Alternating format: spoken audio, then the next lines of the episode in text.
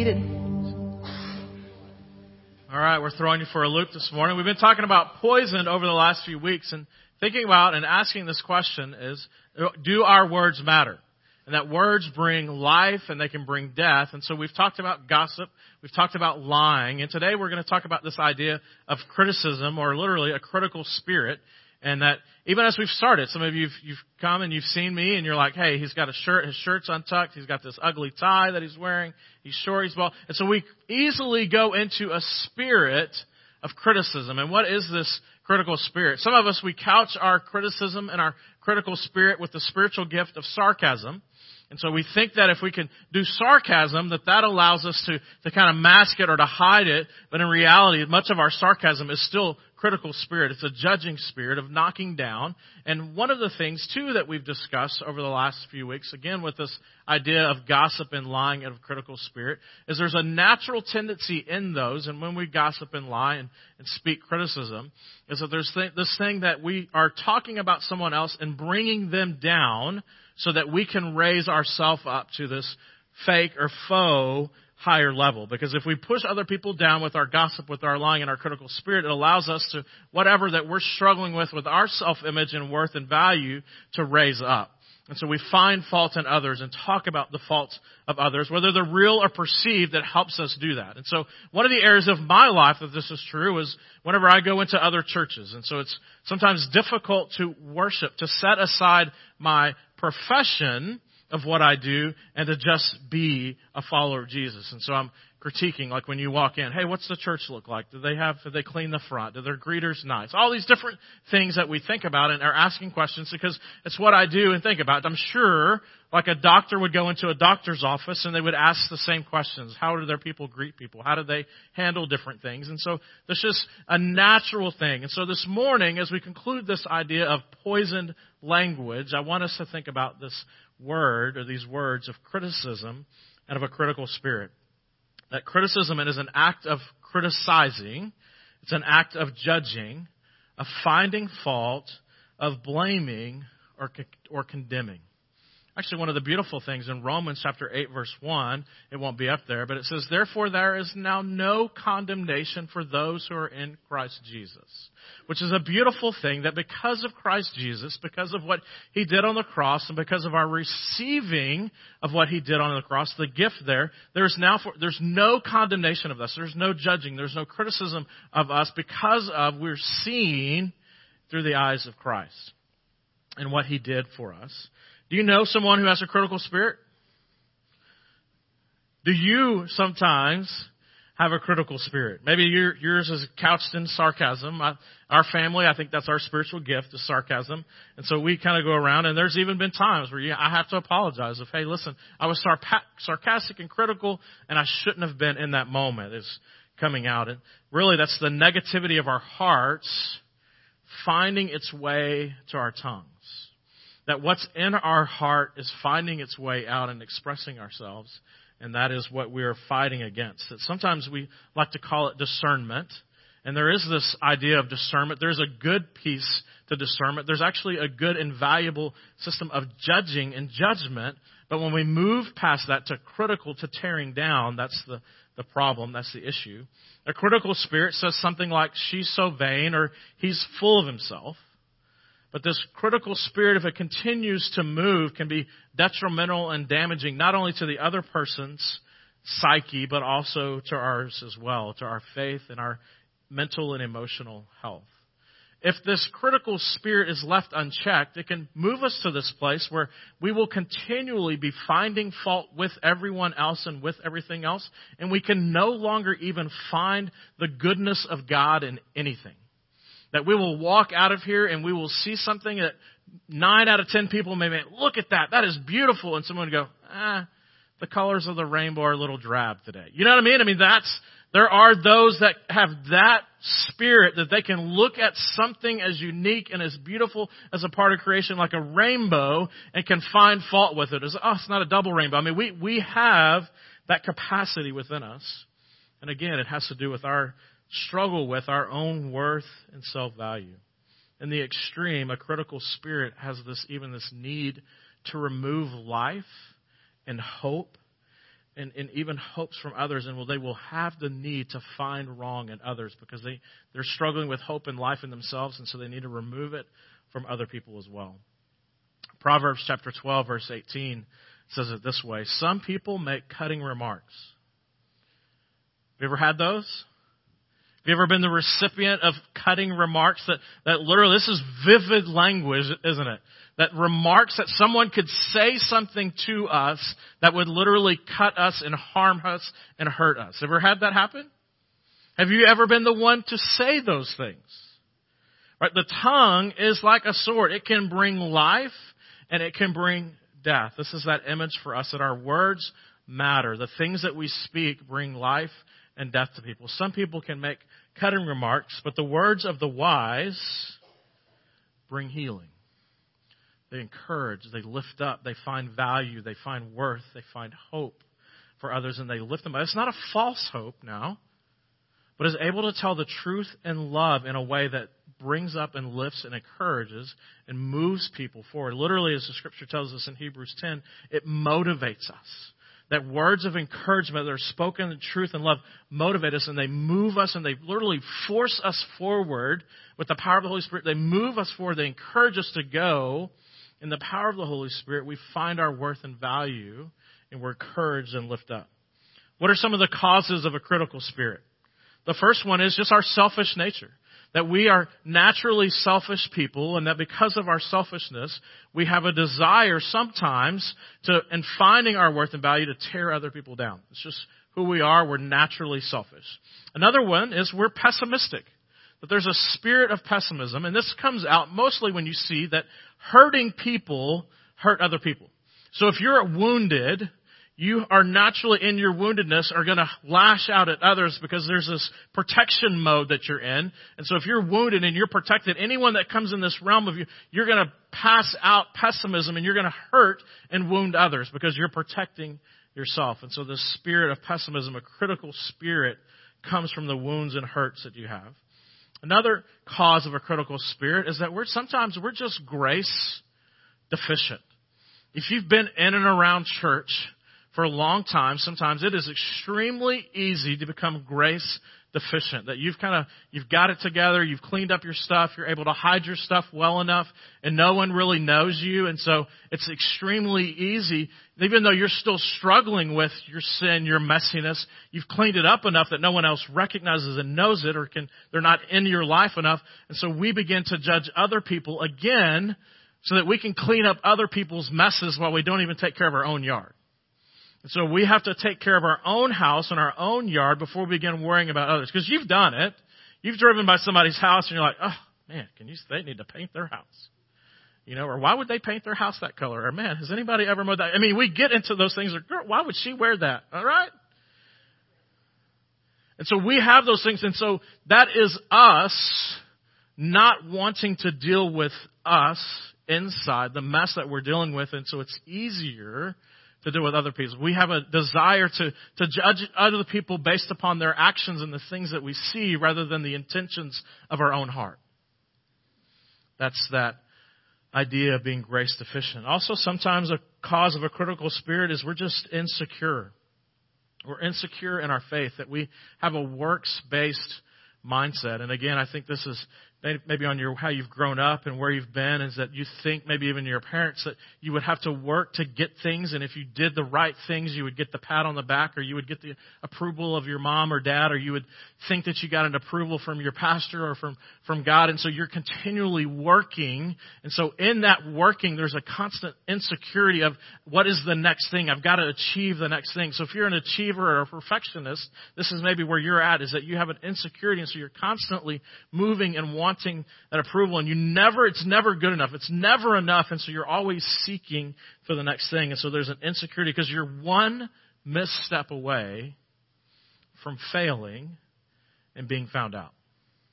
So that insecurity of constantly, I've got to keep my head afloat. I can't slip. I can't fall.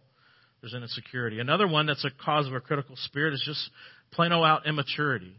That it's a faith that's based upon someone else, that maybe someone led you to Christ, or maybe you've, you have some people in your life that you kind of look at, and they are good people, and they're faith people, but you know what? They're people.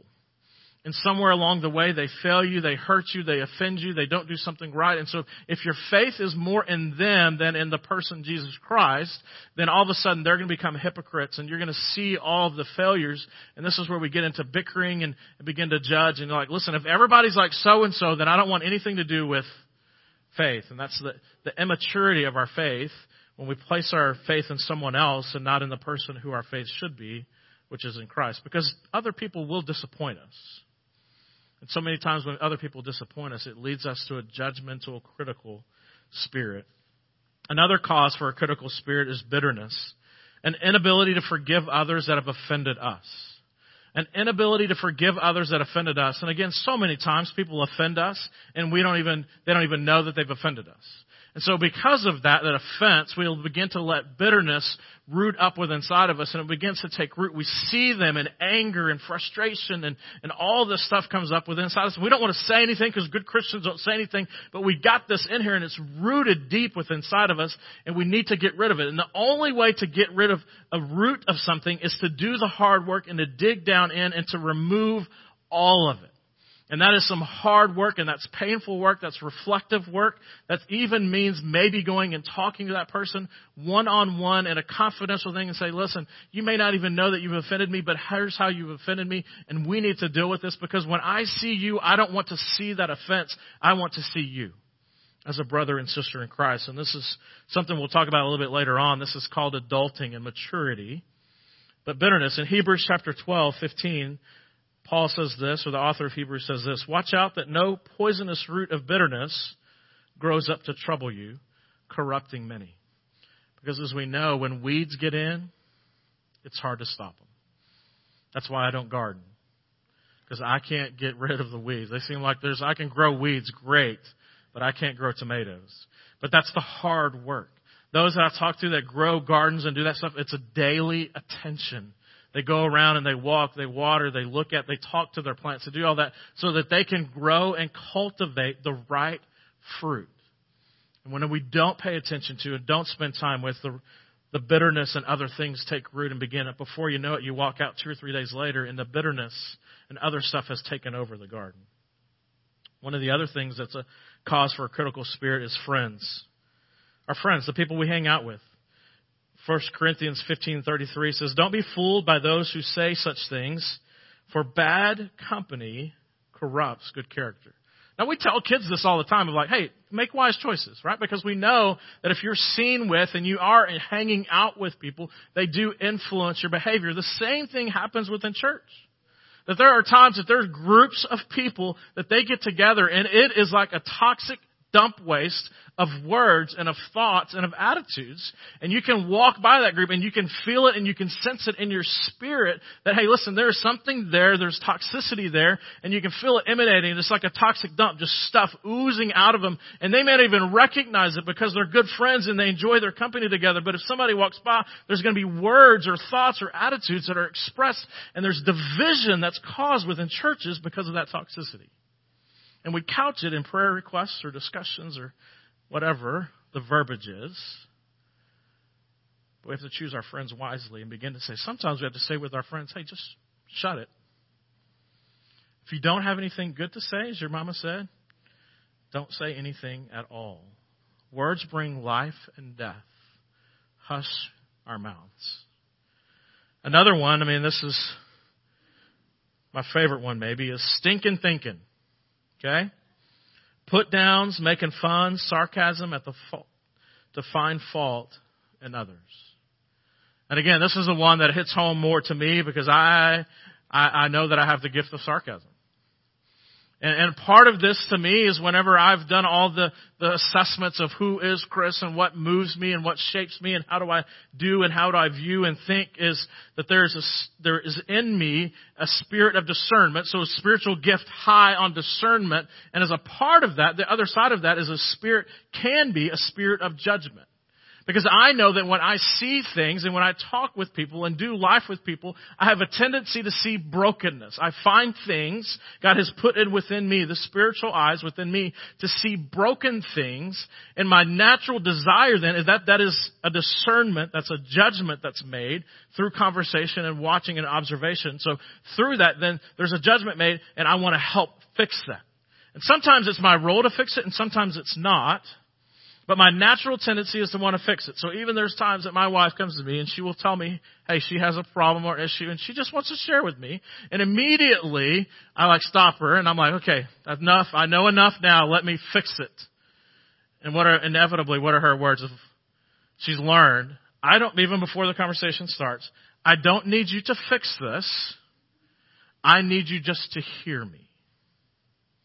And sometimes, maybe even most of the time in our friendships and in life with people, is if we have that tendency of, of discernment of wanting to fix, to maybe step back and to say, listen, this is not a project. You're not a project. You are a person. You're an opportunity for me to just be a friend and to listen and to hear you. But it's easy for us if we have that natural bit of wanting to fix, wanting to help, wanting to rescue, that we will continually go into that. And sometimes we just need to sit and to listen and to be a friend. It's that stinking thinking that happens. And then the other one is the enemy, Satan. He's, his specialty is lying. His specialty is deception. His specialty is disunity. His specialty is causing division. And so when we allow him in, his native language is to divide and to conquer. And so we see that within our own relationships. We see that with our friendships. We see that with our marriages. We see that within church. That whenever we begin to talk and we begin to talk about different things in different ways and a critical spirit enters, before you know it, there's a fight over the color of the carpet and church is split because of something like that. Because division, and it's ludicrous, but it all starts with a critical spirit. I even had a church that I was part of loosely at somewhere along the way that the pastor and the worship pastor had become disunified. And so that spread, and lo and behold, there was a Sunday where the staff were all out for different reasons, and the deacons and leadership got together, and so, hey, we like so and so, we like Pastor so and so, and this other one's like, I like Pastor so and so. And before you know it, they had not only fired the pastor and the worship pastor, but they had filed all, fired all 40 staff because they found reasons for why they didn't like different people. I'm telling you, that is the way that one little spirit of division and disunity can work its way in, a spirit of bitterness, and the weeds take hold, and before, all of a sudden, and that church to this day, a church of almost a thousand people that was moving and doing things, is now a church of a hundred that has this huge, massive building and is struggling to keep the doors open because of that. The tension from the enemy.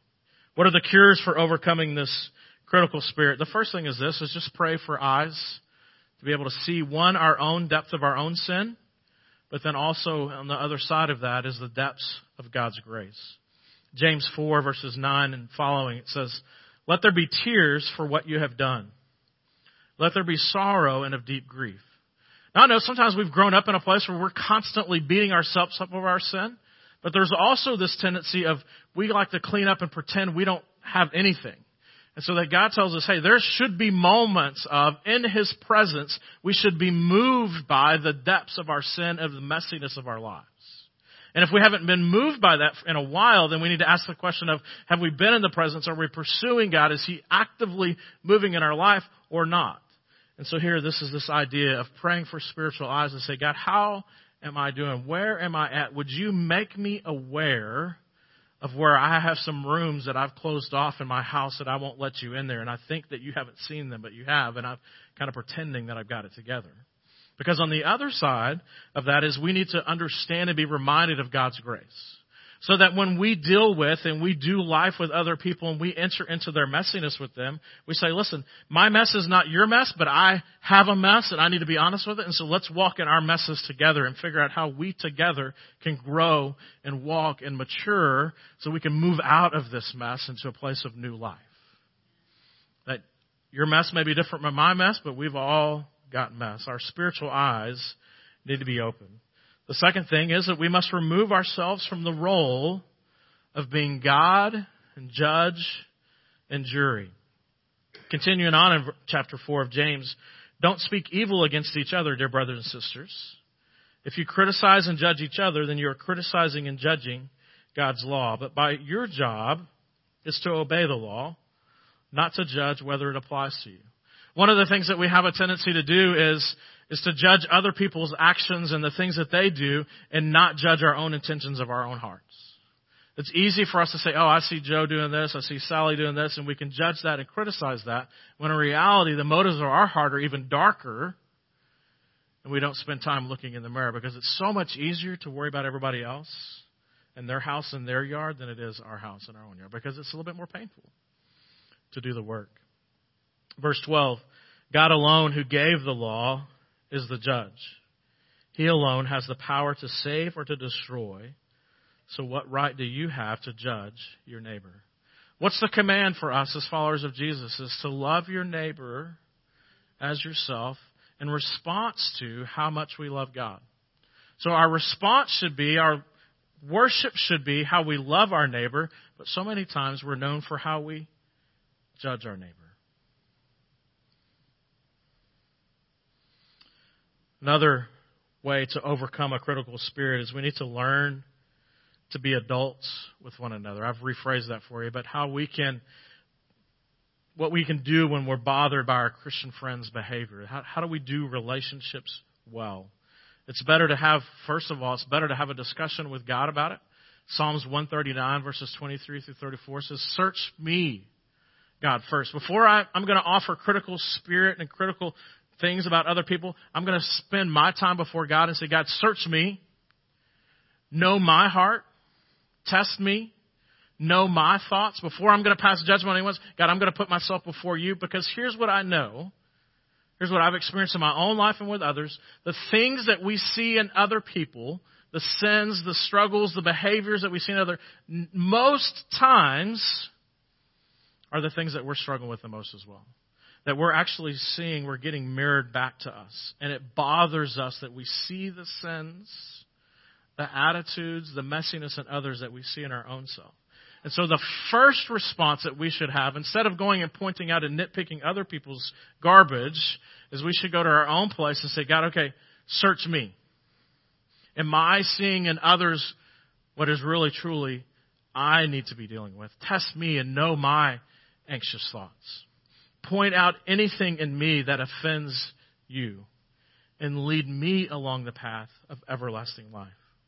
That's what Jesus says is remove the log from our own eye before we're concerned about the splinter in someone else. Because maybe, just maybe, the splinter we see in someone else's, it's the reflection, it's the distortion of the log in our own eye.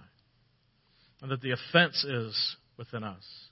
The next thing to overcome a critical spirit is we must learn to have mature, loving relationships and being able to communicate with one another. Ephesians 4:15 Instead, we will speak the truth in love, growing in every way more and more like Christ, who is the head of his body and of his church. In other words, if someone offends you,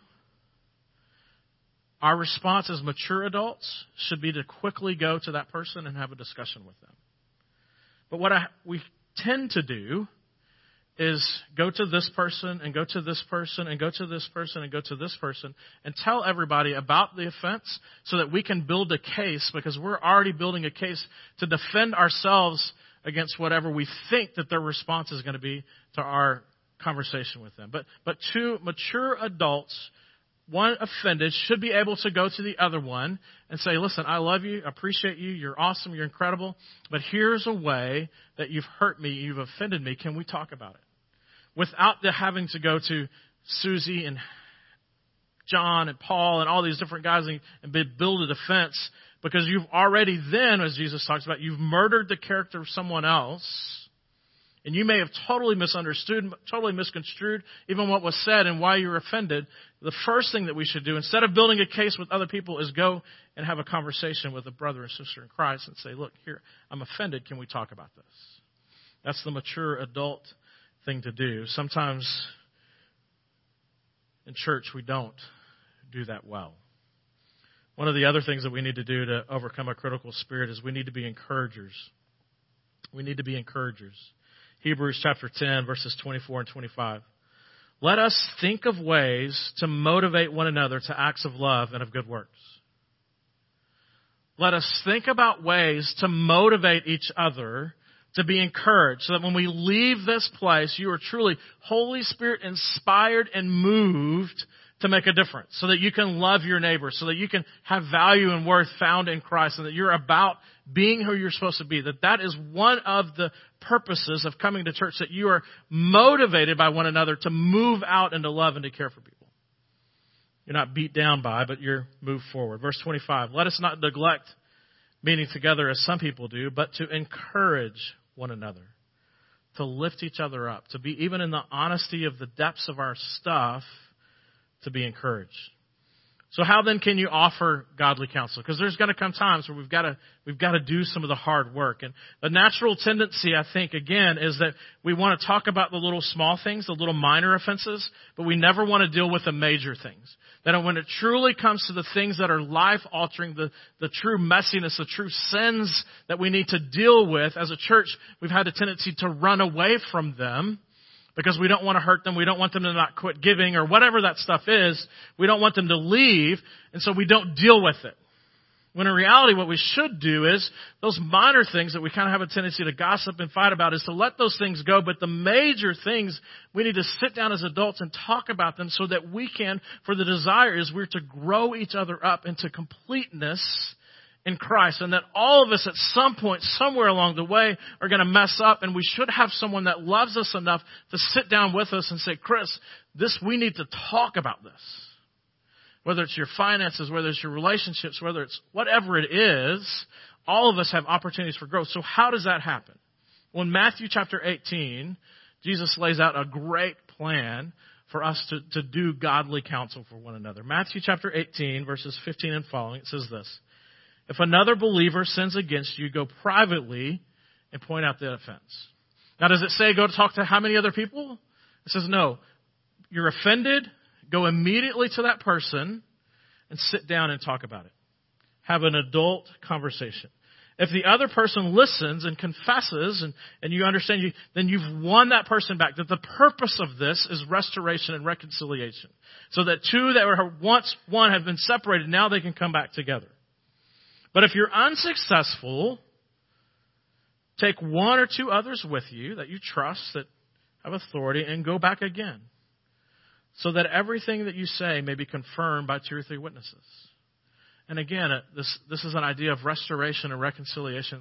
We, we tried this one on one. It didn't work for whatever. There wasn't restoration. So i have got to, not just my friends and my buddies are going to help me gang up, but I'm going to choose some wise people that both, both of us trust and, and can speak life into this because I, I'm part of the problem too. I'm not the solution. And so the two together come and, and we talk through this and work through it again for the idea of reconciliation. And if that doesn't work, because sometimes it doesn't, if the person still refuses to listen, take it to the church. Take it to someone. And, and, and again, with this idea of, hey, how, how can we offer godly wisdom and counsel into this with the idea of restoration? Not to spread gossip. So at this time, there's only four or five people that know about this, not four or five hundred. And I know in a small town, it feels like sometimes it is like, things go back wildfire. I mean, there, there are times that my daughter in Memphis, Tennessee knows about things before I do because of Twitter and all this different stuff. I'm like, how did you even know about it? Well, everybody's talking about it. Like, we just, we just need to shh. Hold the information. You don't know all of the truth. You don't know all the story. Just hold on to it till you know all of the facts. Characteristics of this godly, healthy conflict and talk and all that is one that it's face to face. We're talking to each other. It's private. It's out of a spirit of love. It's fact based that we're not pulling in rumors and stuff, but that we truly have the facts and we're sitting down and discussing over the facts and we're focusing on the majors, not the minor little things, because sometimes we can get offended and from that it just kind of gets in and we get into the weeds and we start dealing with all kinds of other stuff, but it's focused on the majors and it's timely. Like I said, a garden that's left untilled and taken care of for two or three days quickly gets out of control and relationships that are an offense that need restoration and reconciliation time doesn't heal all wounds. There's times that we've got to get in and you've got to do the hard work. You've got to do the surgery. You've got to do the digging in the soul, in the soil to root out those bitterness, to root out those offenses and to get it done quickly so that restoration and reconciliation, because if time don't handle it quickly, then it will fester and it'll boil over and it'll become gangrene and you'll have to lop it off. And everybody said, well, what happened? And so and so made, made fun of my tie. And the next thing you know, you laugh, but you know it's true. Little bitty things fester. Bitterness, all this stuff roots up, and the next thing you know, people are leaving, they're fighting, they're not tithing, they're not whatever because of X. Our words matter. Whether it's gossip or lying or a critical spirit. As The scripture says our tongue brings life and brings death. My prayer for all of us is I've this is the one that's hit home with me more than anything. As I've told you, I have the spiritual gift of sarcasm. Sometimes I like to say it's encouragement. But it's my way of disguising. That, hey, I've moved from discernment and fixing to calling out. I have a tendency to be more like the older brother in a prodigal son. Where I've, even though I've been in the presence of God, I haven't fully enjoyed His presence. And get frustrated sometimes with the prodigal and saying, God, why don't I get what they get? And God says, You've had me at your, this whole time. Why haven't you enjoyed me? So again, that's I see in me the, that spirit of sometimes of moving from discernment of wanting to be close to the Father, but also not enjoying the full presence. And so my prayer for us is that our words would bring life and not death. That we'd be conscious of the fact that when we talk, say, is this gossip? Is this lying? Is this even just a little bit of a sliver of deceit that I will gain benefit? Or is this a critical spirit where, Father, that, that may again, may I find my worth and value in, in who I am and how you've uniquely created with me and to be satisfied that you've made me me. And to quit trying to be someone else to quit trying to measure myself against someone else, the money they make, or whatever that is, that we find worth and value and find our worth and value exclusively in being a child of the King and enjoying that. And for lack of a better term, just shutting our mouths and listening more. Let's pray together. Father, you know our hearts best. You know every single one of our lies. You know every single one of our attempts to gossip. You see through our sarcasm. You see through our, even our false encouragement. Father, you are the most discerning of all. Father, we just pray for us that we would listen more with the two ears that you've given us. Father, as Jesus told us in Luke and other places, that we would do and say unto others as we would have do and said unto us. Father, may we love better. And maybe one of the ways that we can do that is just keeping our mouths shut and listening to the stories of those around us. It's in your Son's name that we pray. Amen.